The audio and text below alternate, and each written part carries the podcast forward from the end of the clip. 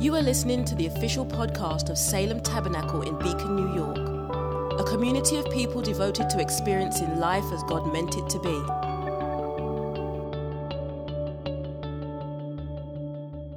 Well, it's good to be here. It's good to be here. Such a critical day for, for you as a community, for Pastor Bill. It's good to be here with Bishop Q and with Mark and Danielle. So many friends. And as I said, it's, it's a it's, it's, it's an overwhelming kind of experience to see all the ways in which God weaves our lives together. And this, a day like this, a day where so many of us who've known each other in various ways for a long time are gathered together around a moment, uh, a kind of Jordan crossing, Red Sea crossing moment for not only for, for Pastor Bill, but for you as a community. It's, it's beautiful. It's beautiful to see. It's beautiful to see the, the weaving of God. So thank you for the opportunity to be here. Thank you, Pastor Bill, for the invitation. I heard a preacher once say that the, the aim of preaching is to get Jesus into trouble and then to get him out just at the last minute. I've tried to do that, but I always just end up getting myself in trouble. and this morning, that's particularly going to be true, I think. Uh, when, when, when pa- Father Bill, Father, to be Father Bill, I speak those things that are not yet as though they were. when, when Pastor Bill called and asked if I could come, I had to work a couple things out to make it happen, but I said, sure, I'd love to. Please, please let me work it out. And then realized that it's Christ the King Sunday on the calendar and, and the day of his priesting. So immediately I was drawn to Revelation, to the apocalypse, because those themes of kingship and priesthood are one in Revelation, who, where we encounter Christ, who is the warrior priest king, like David. And then I realized I, I, think I'm going to try to talk about Revelation. Now, that's, that's, like I said, going to get me into all kinds of trouble for, for all kinds of reasons. One is Revelation is a terrifying text. I, I grew up, I, a Bishop and I were laughing last night about I grew up in a church where I wasn't sure, and I'm not sure any of us really believed in God, but we all believed in hell.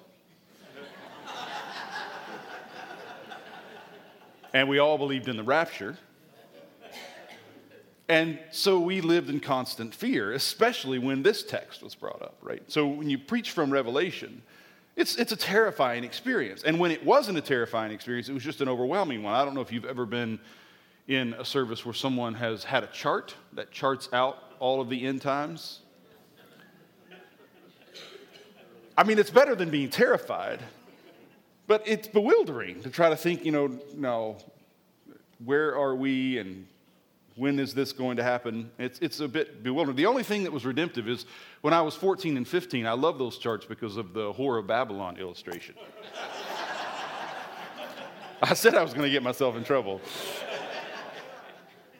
But I mean, all we had, I mean, we had no television. We weren't allowed to read comic books or anything. So we were very, very sheltered. But we had Song of Songs, and the charts for Revelation. I mean, that's what we had. I'm not going to talk about the Whore of Babylon this morning any more than, than this. But the other thing that gets you into trouble with Revelation is even though it's a text that everyone knows, no one knows what it says. Like you read it, you have no idea what's being said. People get connected to their interpretations of it. People are defensive about their readings of Revelation. Now, you would think, given that none of us really know what in the world is happening, we would just kind of hold our interpretations open handedly. But something about something about it, the less you understand, the more tightly you hold to what you think is your understanding. So I'm just going to tell you right up front my reading of Revelation is not going to be yours. I'm not trying to take yours away from you. All I'm asking you to do is let me have mine too for the next few minutes. And, and then you can go right back to, to saying what you think. I, I, I was speaking at a church once talking about the narrow way and bearing your cross, talking about the challenge of following Jesus. I promise this happened just like this. I get done, sit down, the pastor comes up, he's like, Oh, that was incredible. And he just went on and on and on about how amazing this sermon was. And then he said, without breaking its stride, but it's not nearly as hard to follow Jesus as he made it sound. So, who would like to get saved this morning? So, there might be a little bit of that that happens this morning, right? Like where you're like, I'll, I'll preach the sermon and then you'll walk out and say, Yeah, yeah, yeah, but, you know, the rapture and, and Daniel and the Whore of Babylon, right? You, you can have all that if, if you want it. But I actually think Revelation is not at all really about the things we've been told it's about. The first movie, uh, we, weren't, we didn't have television, we weren't allowed to go to the movies or anything. So the first movie I saw was Thief in the Night. I, I still see a therapist, and all we talk about is Revelation and the Thief in the Night. If you haven't seen it, you need to see it. Or, oh, yeah, fair enough. No, you don't. Right, exactly. No, you don't. Yeah, don't, yeah, whatever you do, it, protect your children from it at all costs. But I, I think we've, we've got this sense that Revelation is about the end of time in which God turns out to be just as angry as we always feared he was. Right? Just, just as furious, just as wrathful, to use good religious language, as we always feared he was. But I, I, don't, I don't think that's at all what Revelation is about. I mean, Revelation is filled with violent imagery. I mean, the one that captured me as a kid is the Battle of Armageddon, in which the blood runs as deep as the horse's bridle. That's violent. I mean, Quentin Tarantino has nothing on whoever the, wrote the apocalypse, right? Blood as deep as the horse's bridle. Jesus appears in one of the texts we'll read today, and his clothes are spattered with, with blood. So it's a violent, violent text that in fact is all about the end of violence. And it's not about the end of time, but about how you and I are going to live in this moment, given who it is that claims us. So, what I want to try to do in the next few moments is work through the book of Revelation quickly. There are four visions. In, in the one apocalypse is made of four visions. The first vision happens on the Isle of Patmos. Then he is taken up into heaven and he has a second vision in heaven, a vision of the throne, four and five and following. Then he has a vision where he's taken to the wilderness and shown the woman who is pregnant with the child who will rule the nations. And then at the end of the book, we get a, we get a, a vision of the mountain. So you get the, a, a kind of vertical move from Patmos to heaven. And then you get a horizontal move from the wilderness to the mountain, which is the same move that Israel is made to make. Right? And the climax of the book, of course, is that there is a meeting of heaven and earth. The New Jerusalem comes down. So that you, the, the entire book is, is, is laid out like a cross, where you have a vertical movement intersected with a horizontal movement, in which the divine and the human are at one. And you have a marriage of heaven and earth? And again, that's not about the future so much as it is about what that means for you and me right now. Right? How are we going to live as people who know that this is the story of history? The story of history is the story of the cross, the crossing of time and eternity, heaven and earth, God and human beings. How, how are we going to live knowing that that's true? So, what I want to do is look briefly at one scene from each of the visions and when we're done, I think you'll have at least a, a, a, taste of what it is that this writer actually believes the Christian life is about, what it means for us to be a kingdom of priests. And from that, immediately to recognize what this day means. We're celebrating Christ the King. This is, this is a relatively new feast day in the church's calendar. It, it was founded in the 1920s. In the aftermath of World War I, and when Europe was coming apart, melting down, and the Pope recognizes this, this kind of cataclysmic moment and insists, as he should have, we should turn our attention to Christ, the King. When all the nations are at war, when the peoples are imagining their vanities, our attention should turn to Christ. And so Even though it began as a Roman Catholic holiday, it very quickly was taken up by churches all over the world. And, and today, churches Lutheran, Anglican, Catholic, Pentecostal, all of us will be celebrating this day as a reminder to ourselves that Christ is king. Whatever history may, however, it may seem to be shaking out, and whoever is president or vice president, and whoever you're hoping to vote for or hoping doesn't get elected, what matters is that Christ is king. And it's, it's crucial that this feast day is the last day of the year, on the last Sunday of the year in the Christian calendar. We're, we're about to open into Advent, and the story is about to begin again the story of hope, the story of anticipation, the story of the coming of this king. But the last Sunday of the year, we turn our attention to, to this truth that Christ is king. But here's what I'm convinced of it's so easy for us to forget who is king, what kind of king he is, and what he expects, expects from us as his subjects. That we, we're so inundated with impressions about what it means to be the people of God that we often forget who, who this God really is, what he's really like, and what he expects and wants from us. So, enough preface. Revelation chapter 1.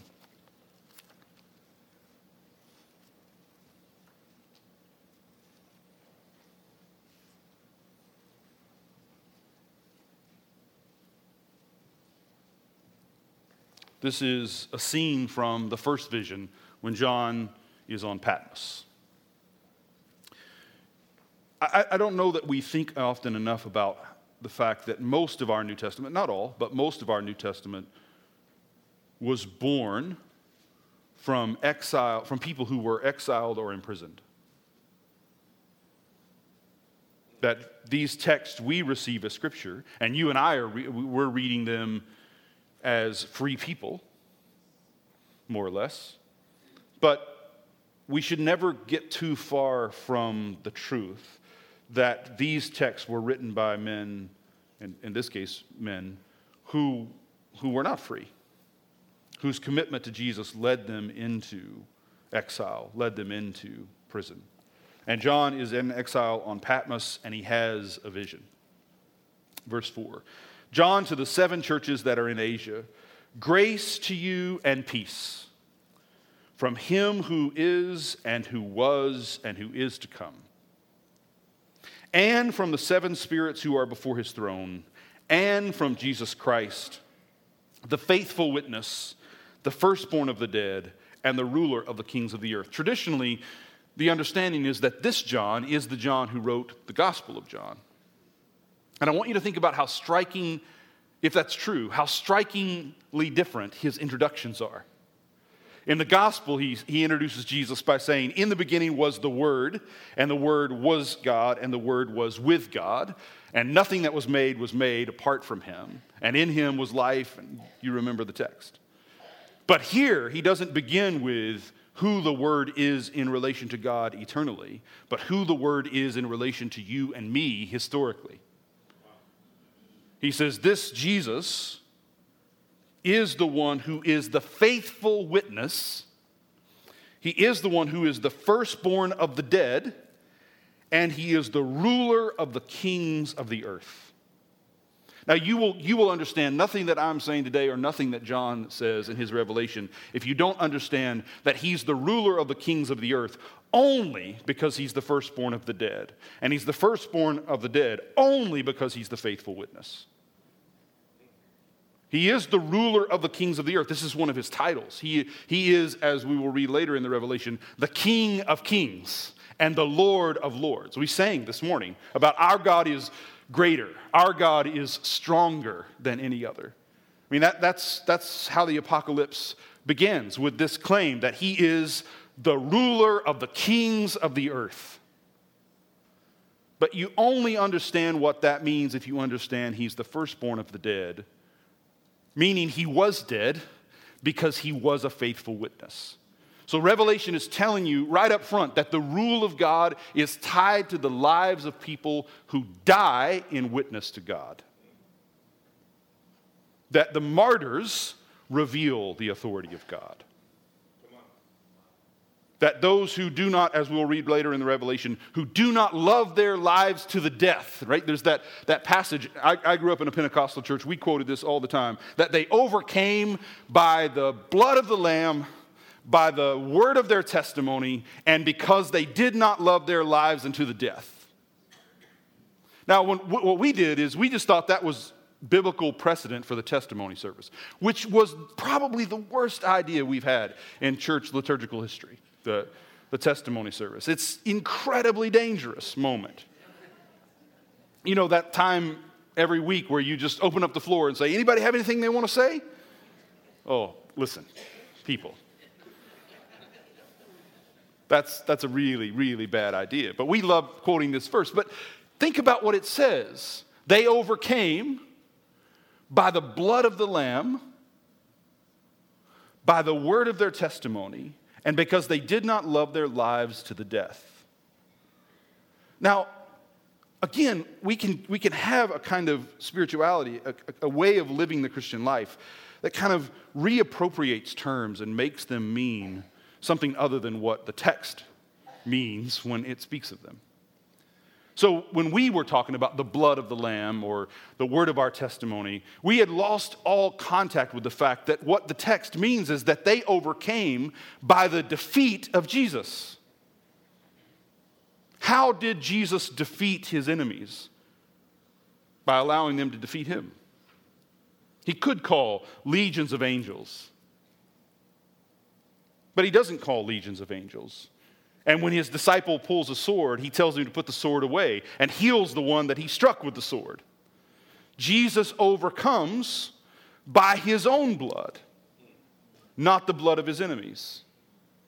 And the word of our testimony is not the word of God has been faithful to me in my life, I received this job or I was healed. The word of our testimony is the word of a life lived toward that same kind of death. In, in Revelation, testimony is not praising God for the good that happens in your life. Testimony is remaining devoted to a God who will not intervene. You're not hearing me. We've made testimony into the celebration of what we wanted to happen. We testify, this has gone well in my life. Praise God. In Revelation, nothing goes well in the lives of the faithful. And that is their testimony because even though they're, they have nothing going their way, they remain devoted to this Jesus who also had nothing going his way. That's testimony. They do not love their lives to the death, they don't cling to life. This is the mark of Jesus' divinity that he's one with God, but he doesn't grasp it. He doesn't cling to it, but he yields it and becomes one with us. The mark of a Christ like life is that we do not cling to our own lives. This, this is what it means to be his witnesses, to be faithful witnesses. And so, this is how John introduces him. He's the faithful witness, the firstborn of the dead the ruler of the kings of the earth.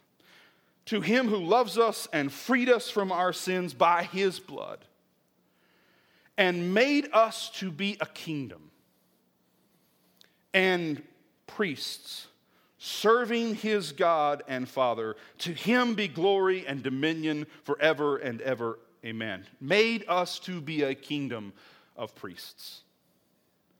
Now, I know some of us have been raised to be allergic to anything that sounds Catholic.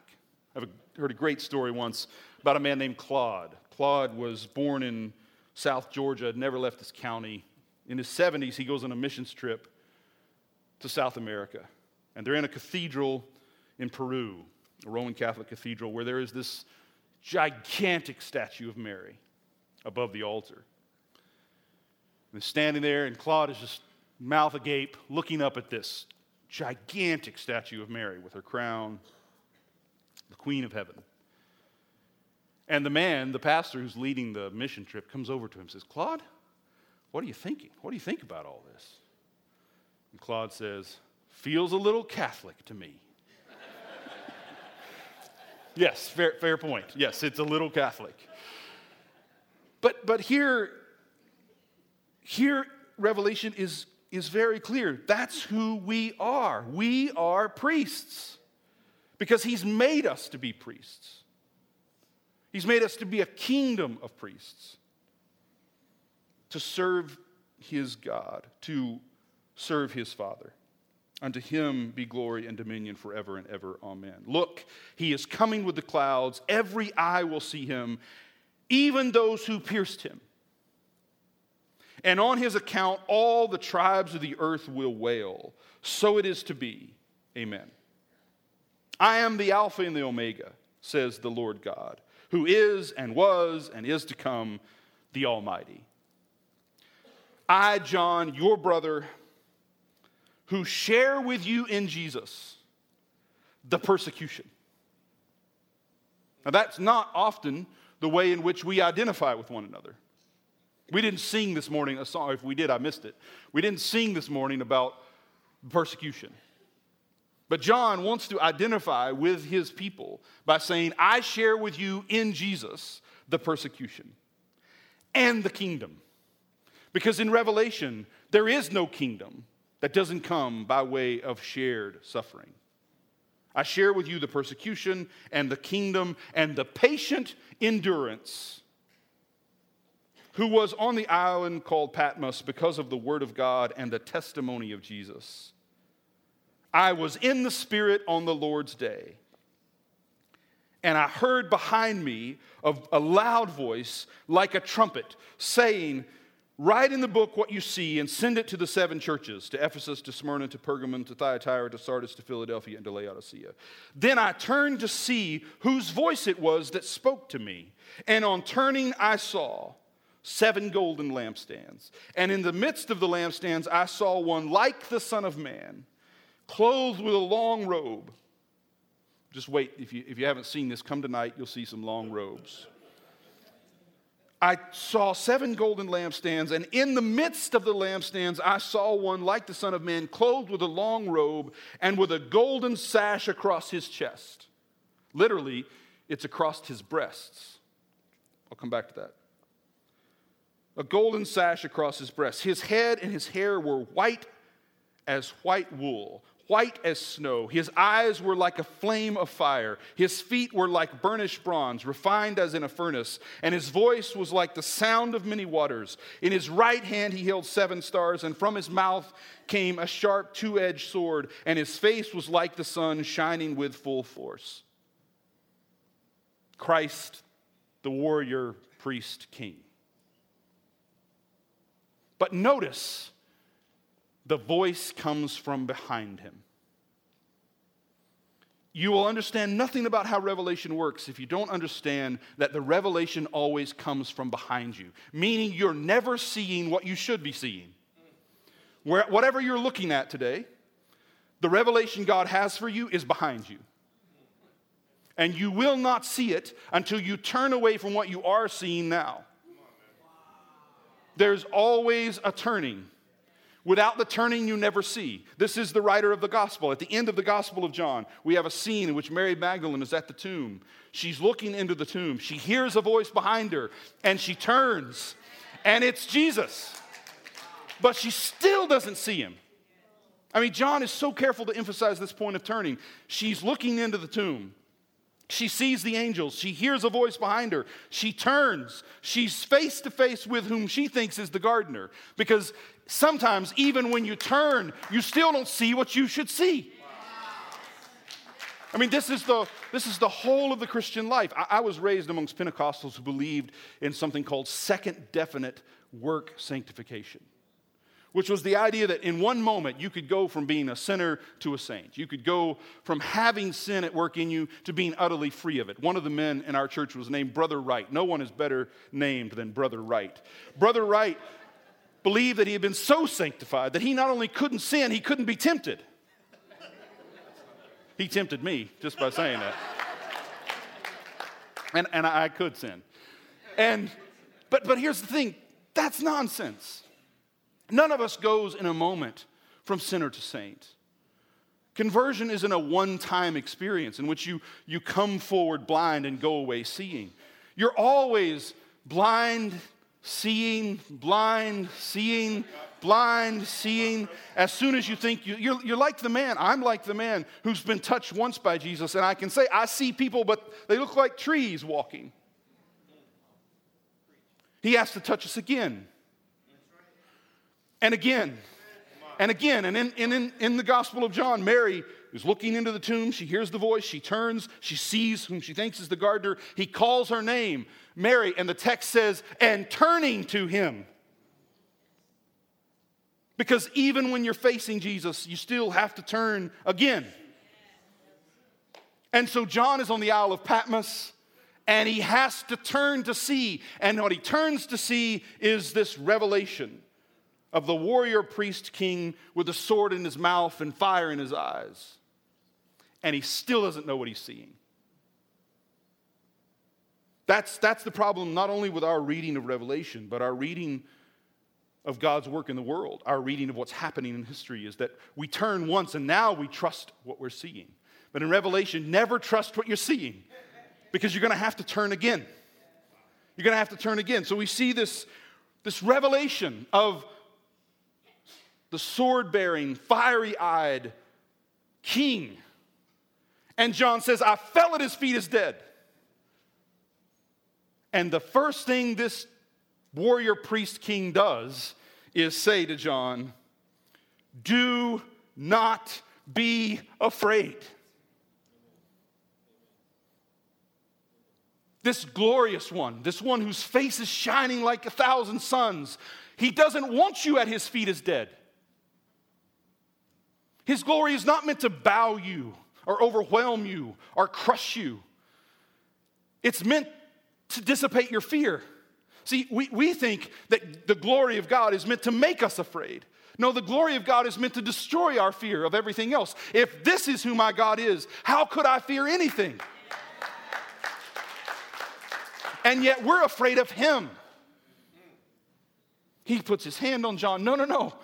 Don't be afraid. You've seen my glory, but you're misunderstanding my glory. That's, that's where we begin. That's how we begin with the revelation. Do not be afraid. I am the first and the last and the living one. I was dead.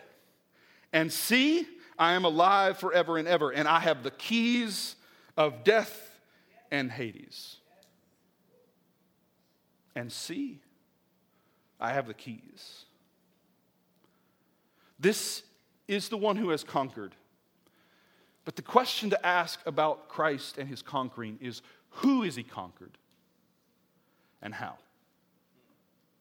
And the answer is death and by his own death. Who does he have victory over? Death. How does he win the victory? By his own death. In the language of, of the liturgy, he tramples down death by death.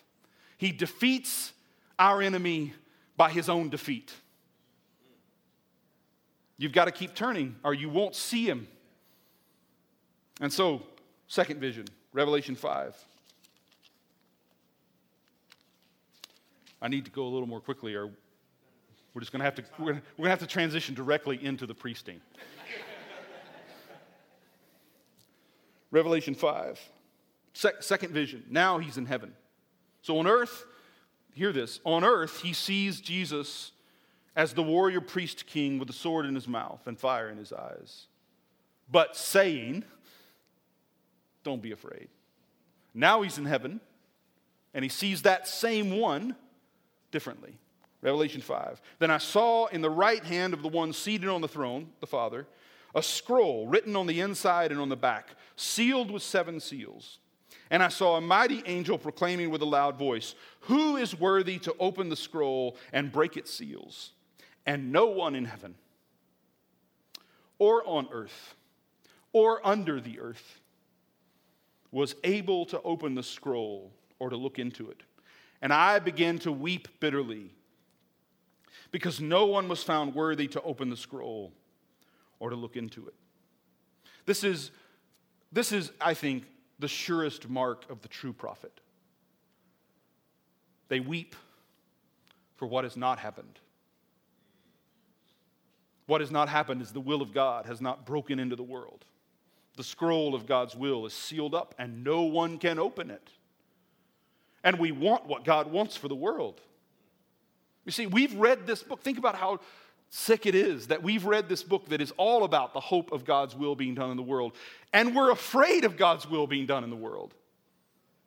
We've taught this story in such a way that people are afraid for God to come, afraid for God's judgments to be declared, afraid for God's victory to rise. And yet, John is weeping, rightly, weeping bitterly because God's will is not, being, is, is not achieved, it's not, it's not worked out in the world. But you know what happens next. Then one of the elders said to me, Do not weep. See. Clear your eyes of the tears and see the lion of the tribe of Judah, the root of David, has conquered so that he can open the scroll and its seven seals the lion of the tribe of Judah, the root of David, has conquered. What has he conquered? Death. So that he can open the scroll and its seven seals. Then I saw between the throne and the four living creatures and among the elders a lamb. You know, do you see what just happened? He's weeping. Don't weep. There is one who is worthy. And where does that voice come from? Behind him. And when he turns, what does he see? Not the lion, but the lamb. Because Revelation is insisting that what you think you understand isn't what is being revealed. Oh, the lion can open the, open the seals. I know what that means. No, you don't understand what that means. Look, the lion is the lamb who has been slaughtered. I, I thought you said he was the lion who conquered. He is the lion who conquered, as the lamb who was, who was slaughtered, who was conquered. Because again, the vision of Revelation is that the way in which Jesus defeats his enemies is by letting his enemies defeat him. And what marks his people is the willingness to be defeated with Jesus for the sake of their enemies. That is faithful witness. That is faithful witness. The lion is the lamb, the roar is the bleat, the victory is the cross. I see the lamb standing as if it had been slaughtered, having seven horns and seven eyes, which are the seven spirits of God sent out into all the earth. He went and took the scroll from the right hand of the one who was seated on the throne. When he had taken the scroll, the four living creatures and the 24 elders fell before the Lamb, each holding a harp and golden bowls full of incense, which are the prayers of the saints, and they began to sing a new song. You are worthy to take the scroll and to open its seal, for you were slaughtered. What makes us worthy? Being slaughtered. This happens in Romans 8. There's a psalm that's a protest. Uh, the, most of the psalms, by the way, we have 150 of them. Most of them are psalms of lament or protest. They're psalms saying to God, You're not faithful to us. We trust you. We are trying to be faithful to you, but you're not faithful to us. And one of those Psalms is, You have led us like sheep to the slaughter. Paul in Romans 8, when he's reflecting on the ways in which all things work together, or God works all things together for the good, he says, You have led us like sheep to the slaughter. And Paul turns what was a protest into a praise. Because for people who are marked by the story of Jesus, what we want most is to share with Jesus. What does Paul say he wants above everything else? What he left everything behind so that he might share in Christ's sufferings and in that way know the power of his resurrection. This, this is what marks the Christian life is that we are drawn to the cross. Drawn to bear the cross, drawn to suffer with Jesus for the sake of those who are causing the suffering. And so you are worthy to open the seals because you were slaughtered, and by your blood you ransom for God saints from every tribe and language and people and nation. And let me just say right now, given the ways in which, since the last election cycle, so much of the conversation in our country has shifted again to conversations about black and white, and we've seen a rise of things like nationalism and white supremacy. Nothing could be further from the spirit of Christ than nationalism and white supremacy. Nothing could be more demonic or hellish than the idea that we should be with our own. Because what marks God's people is that all are our own.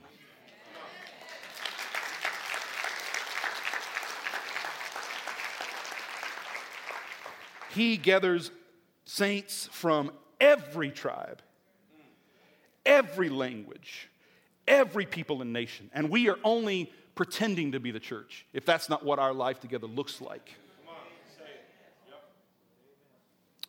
Ah, like I said. And then notice, you have made them to be a kingdom. This is the second time we've been told he has made them to be a kingdom and priests serving our God, and they will reign on the earth. Now, I've got to stop to say the two things that, that, that mark the kingship of Jesus. The first is that he rules by being ruled and serving others. I mean, he tells his disciples this in no uncertain terms. Amongst the Gentiles, the great ones lord it over the others, but it must not be so among you. Among you, if you wish to be great, make yourself the least, because I am among you as one who serves.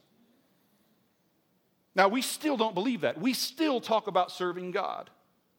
And not without reason. I mean, Scripture talks about serving God. But you'll never really understand what serving God means until you understand that before you serve God, He is serving you. That far more than you want to do something for God, God is doing something for you. And this is, this is a footnote to everything else I'm saying.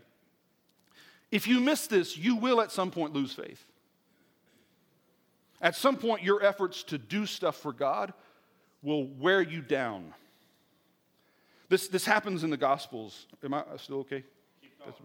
Two, two, two, two stories in the Gospels quickly. I don't want this to be a long footnote.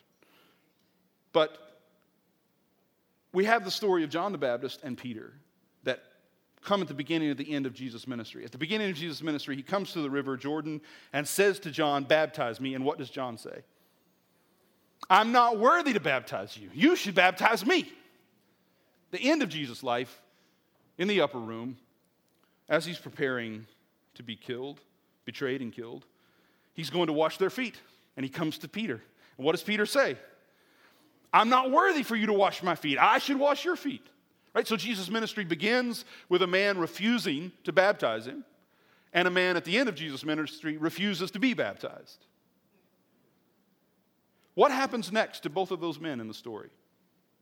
The next time we see John the Baptist, he's saying to his disciples, Go and ask him, Are you the one, or should we look for another? And Peter is denying Jesus. I never knew him. Because if you think this relationship with God is about you serving him, you have misunderstood the relationship entirely. He is the one who wants to be baptized by you and wants to wash your feet. There is nothing you can offer to him that isn't already a gift to you from him.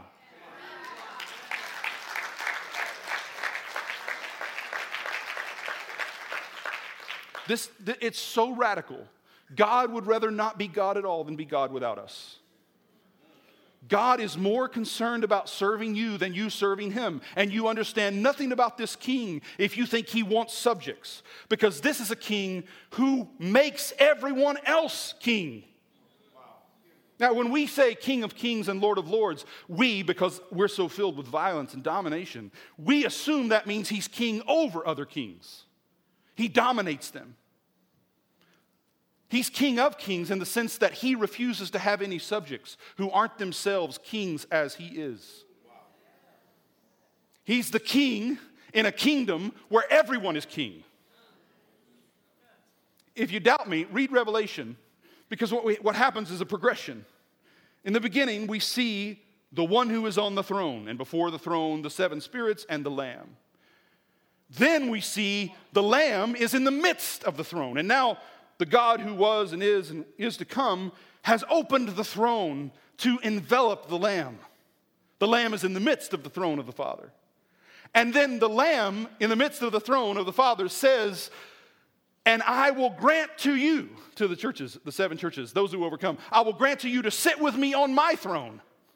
And here in this revelation in heaven, what is said is he's made them to be a kingdom of priests and they will reign with him. Because God is so, I mean, his very life is grace. He cannot have any authority that isn't the authority he gives away.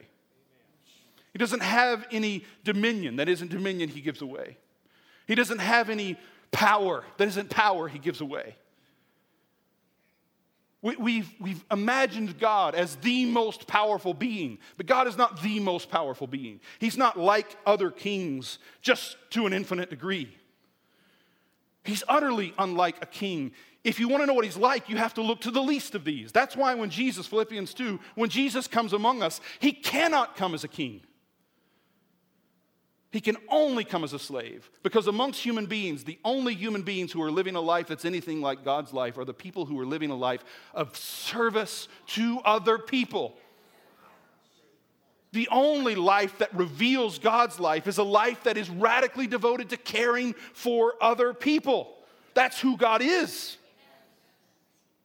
That's who God is, and that's who the Lamb reveals him to be. He's made them to be kings and priests, and they will reign on earth. Third vision, Revelation 19.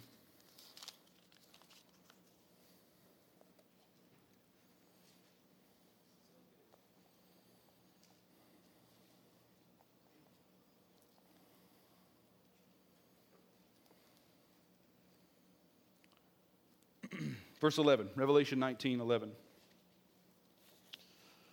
Then I saw heaven opened another, another vision.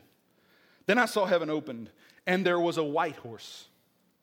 Its rider is called Faithful and True. And in righteousness he judges and makes war. His eyes are like a flame of fire, and on his head are many diadems, and he has a name inscribed that no one knows but himself. This, this is really important that one of the names of Jesus is a name no one knows but himself. It's a way of John acknowledging that this is God. He's the one who gives us a name that we didn't know, but He has a name even we will never know. He's God. He's faithful and true. He has a name that no one knows but He Himself. He is clothed in a robe dipped in blood. And His name is called the Word of God. And the enemies of heaven, and the armies of heaven, sorry, wearing fine linen, white and pure, were following him on white horses. From his mouth comes a sharp sword with which to strike down the nations, and he will rule them with a rod of iron. So, what's the very first image we get of Jesus? He is the faithful witness, the firstborn of the dead, the, rulers of the, the ruler of the kings of the earth. And now in 19, we're about to see his victory. Now he's coming. Remember, in the, in the second vision, John goes up to heaven a door is opened in heaven and John is taken up. But now a door is opened in heaven and God's coming to us. And this one that John saw on Patmos, the one who was behind him, is now coming on a white horse. The word is coming with his sword to lay low the nations and his rod to rule them. And he will tread the winepress of the fury of the wrath of God. God the Almighty. And on his robe and on his thigh, he has a name King of Kings and Lord of Lords. Now, this is the vision that frightens us. We, I've heard preachers say countless times that the first time he came as a lamb, but the next time he's coming as a lion. The first time he came in meekness and humility, but the last time he's coming in authority and dominion. The first time he came forgiving our sins, and the last he comes to destroy the sinners. But that's blasphemy. That's blasphemy. Jesus didn't conceal the character of God, he revealed the character of God. In his first coming, he didn't hide God's true nature, he disclosed God's true nature. The Jesus who's coming is the one who went no other Jesus is coming. So, what do we take of this? What do we make of this? That here comes the one who is going to tread out the fury of the wrath of God. who's going to lay low the nations and rule them with a rod of iron. He's going to make war. Then the battle, interestingly, isn't pictured or described. Verse 17 Then I saw an angel standing in the sun, and with a loud voice he called to all the birds that fly in mid heaven Come, gather for the great supper of God, to eat the flesh of kings, the flesh of captains, the flesh of the mighty, the flesh of horses and riders, flesh of all, free and slave, small and great. Then I saw the beast, and the kings of the earth with their armies gathered to make war against the rider on the horse and against his army. And there's no picture of the battle. It just simply says, and the beast was captured. And with it, the false prophet, who had performed in its presence the signs by which he deceived those who had received the mark of the beast and those who worshiped its image. These two were thrown alive into the lake of fire that burns with sulfur, and the rest were killed by the sword of the rider on the horse the sword that came from his mouth. And all the birds were gorged with their flesh. Hard to imagine anything more violent until you remember who we're talking about. The sword, John tells us every time, the sword is the sword that is in his mouth. It's not the sword in his hand. God has no sword in his hand. God's sword, his weapon, is his word. And his word is do not be afraid. What kills you is a God who doesn't need you and loves you anyway. Because there is not a human relationship you will know that is like that. Every child learns its parents, every child learns its siblings, every friend learns its friends, and later its enemies as people who are needy, as people who need something from you or want something from you. But God wants nothing from you, and He needs nothing from you. He doesn't need your devotion or your obedience or your love. The love with which you love him is nothing but his own love shared with you. Your obedience is nothing but his obedience shared with you. Your faith is nothing but his faithfulness shared with you. He has no need of you. And the one who has no need of you and can in no way benefit from you says to you, I love you. You're mine. I'd rather not exist at all than exist without you. I'll give up my own life for you. Do not be afraid. The word, the sword that is in his mouth is the word of forgiveness, the word of acceptance, the word of adoption, the word of blessing. It's the word of love. The blood that's on his garment is not his enemy's blood, it's his own blood. When he comes spattered in blood, it's the blood that he shed.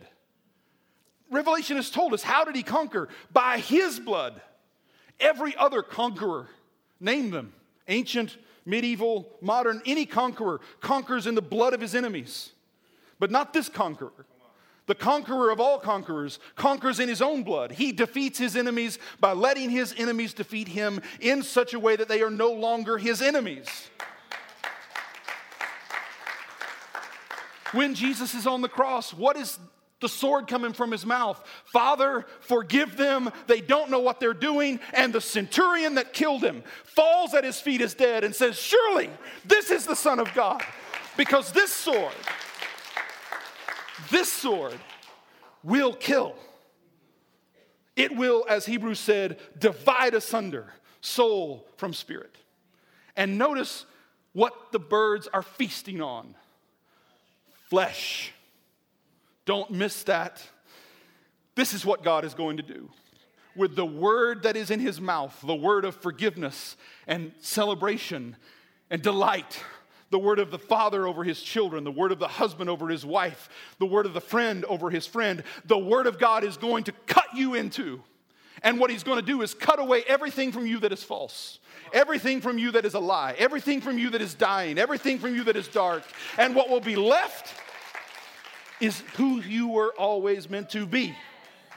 He will cut you down the same way he cut that centurion down at the cross. Father, this man whose spear is in my side, forgive him. He doesn't know what he's doing. Because when God feasts on us, he destroys everything that can be destroyed, and then he gives us instead his feast for us. John knows what he's doing. The blood is the wine, and the body is the bread. We see the end of everything, and we see, we see blood and bodies. Jesus sees the end of everything, and he sees wine and bread. We are headed toward the great supper of God. And the great supper of God is the married supper of the Lamb. And the married supper of the Lamb is the Lamb who has reconciled everyone with himself. Last image, Revelation 21. I won't make it through this, so Bishop, you better be ready to, to take over. Revelation 21.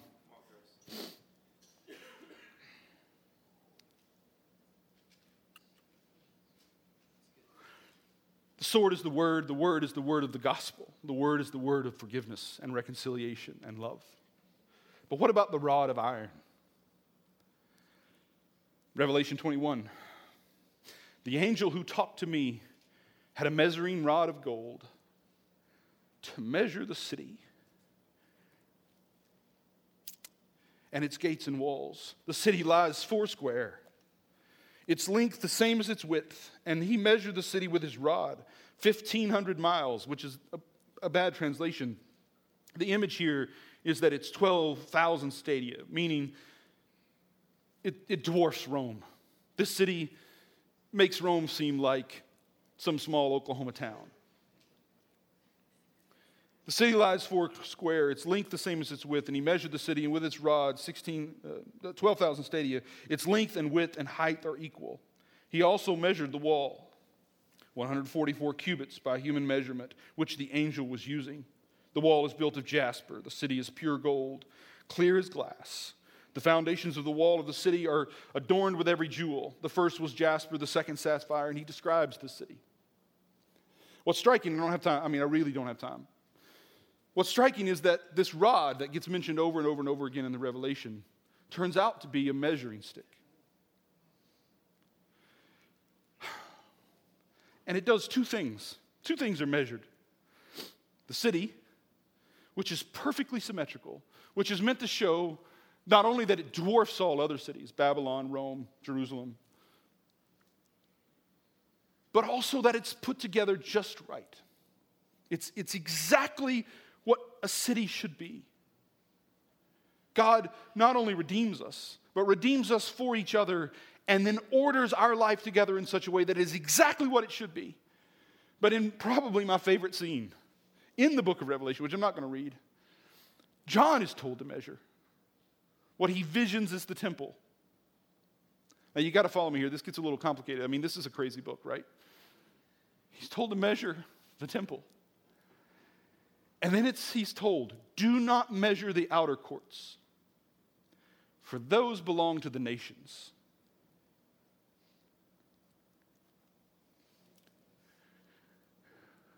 And when you read it, it seems as if what he's saying is forget about the nations, don't even worry about measuring it. But when you come to the city, one of the things we're told about the city is that there is no temple there. Because the Lamb is the temple. And it turns out that the reason he didn't measure the outer courts is not because God has brushed aside the nations, but because you cannot measure the love of God for the nations. God can make a city that's four square, but there's a number that no man can number meant to live in the city that can be measured.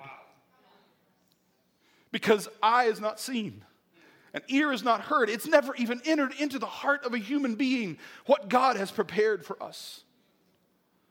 God is able to do exceeding, abundantly, above all that we can ask or think or even dare to imagine. Here's the truth about whatever's coming, whatever the end of the world is. It's so much better than you can imagine. You couldn't even pray for it because whatever you would ask God for, it's infinitely better than that. So, whatever it is you want to see, God, here's my prayer. I want everyone redeemed. I want every sin forgiven. I want every injustice made right.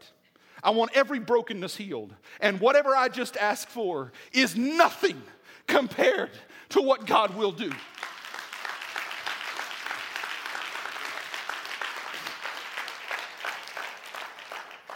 I can see you're still doubting me. So here's my here's my last word. Verse 22. I saw no temple in the city. For its temple is the Lord God the Almighty and the Lamb, and the city has no need of sun or moon to shine on it, for the glory of God is its light, and the lamp is the Lamb. The nations will walk by its light. What? The nations? You just saw in 19, he killed the nations.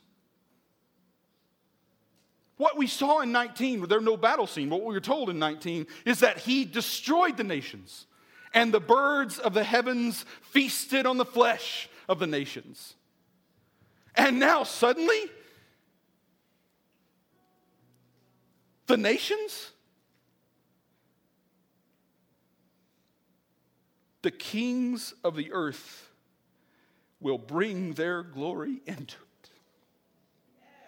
Do you understand that for 20 chapters, we've been talking about the kings of the earth as the enemies of Jesus. What's, what's, what are we told right at the very beginning? He is the ruler of the kings of the earth.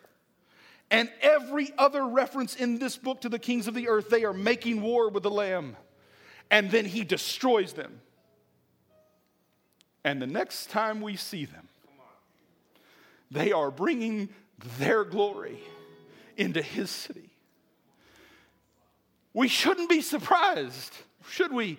Because this is the firstborn of the dead. This is the one that when you kill him, just kills death and comes bringing his glory with him. So the one who can be killed only in order to kill death can kill only in order to kill death. Yes, he destroys the nations. Yes, he destroys the kings of the earth. And that's what we mean by saying he forgives them.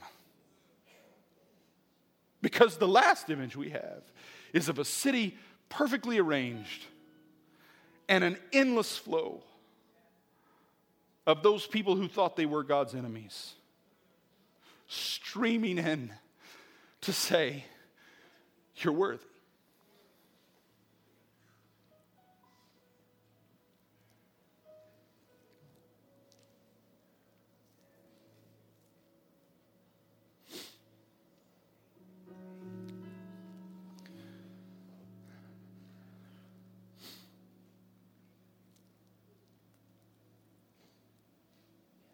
You know what it's like to have a friend that you know well, you know their heart, and to have a mutual acquaintance who doesn't really understand your friend. They've made a judgment about him or her that you know is wrong. You know what that feeling is like, right? That's what all of us should feel all the time about our Jesus about Jesus. People think they know him, they don't know him. They've only turned once.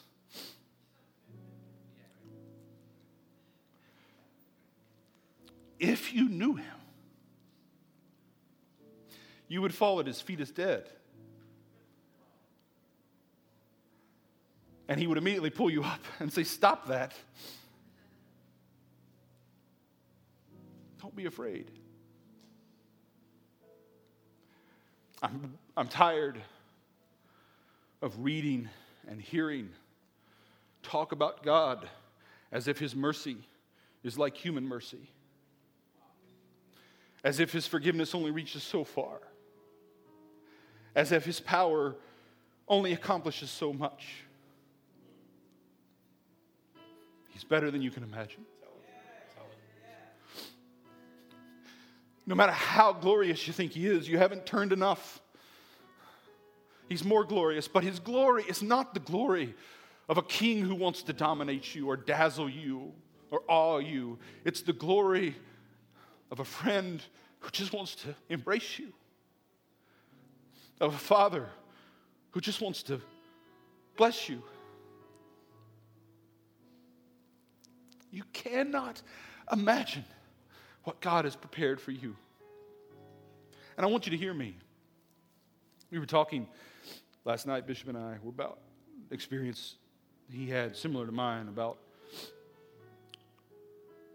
being told he was seeking baptism of the Spirit, and afterwards someone told him, Don't worry, when you get pure, when you get right, it'll come.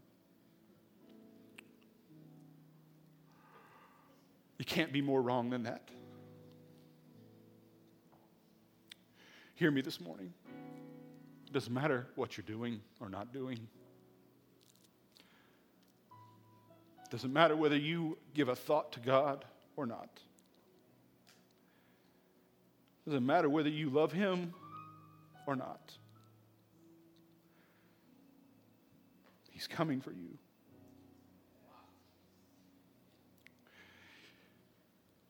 He's coming for you because His entire life is consumed with the desire to do good for you. God is nothing but the desire to bring God's own life alive in you. That's all God is. He wants nothing from you, He needs nothing from you. But He's got everything for you. So I'm going to say this. I, I, sorry, I've gone way too long, but I want to say this to Pastor Bill in closing, and then Bishop, please come and get me out of trouble.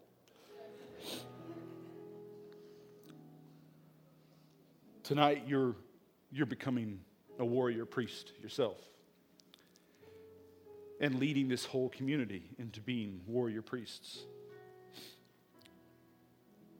And I want to leave you with this.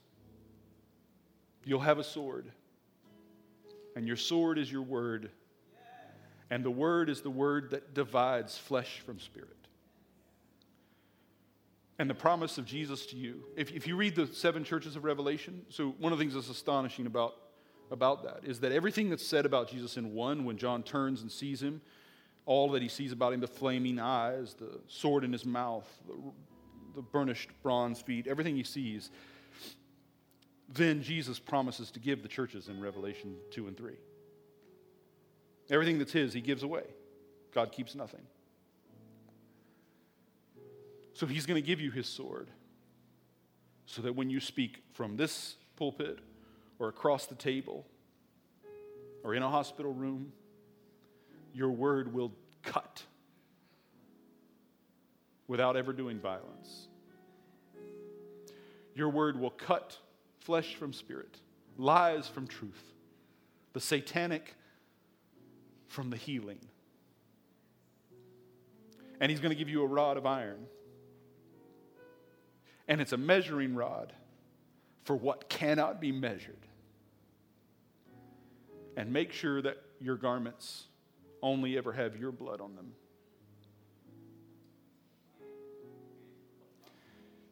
And when it's all said and done, hopefully many years from now, when you are at the end of your life, when your ministry is done, they will say about you, Father Bill, his word cut but never harmed. He measured us, but only to show us the measureless love of God. And the blood that was on him was always only his blood. And if that's true, and I think it will be true, I hope I'm, I, I hope I'm around to see it. Not that I want to see you dead, but I want to be there to be.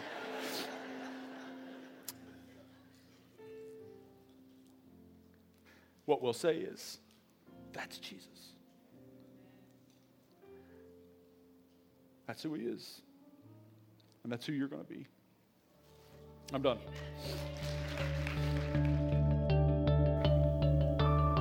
Thanks for listening to the Salem Tabernacle podcast. For more information about us, including gathering times and our location, check us out online at salemtabernacle.com.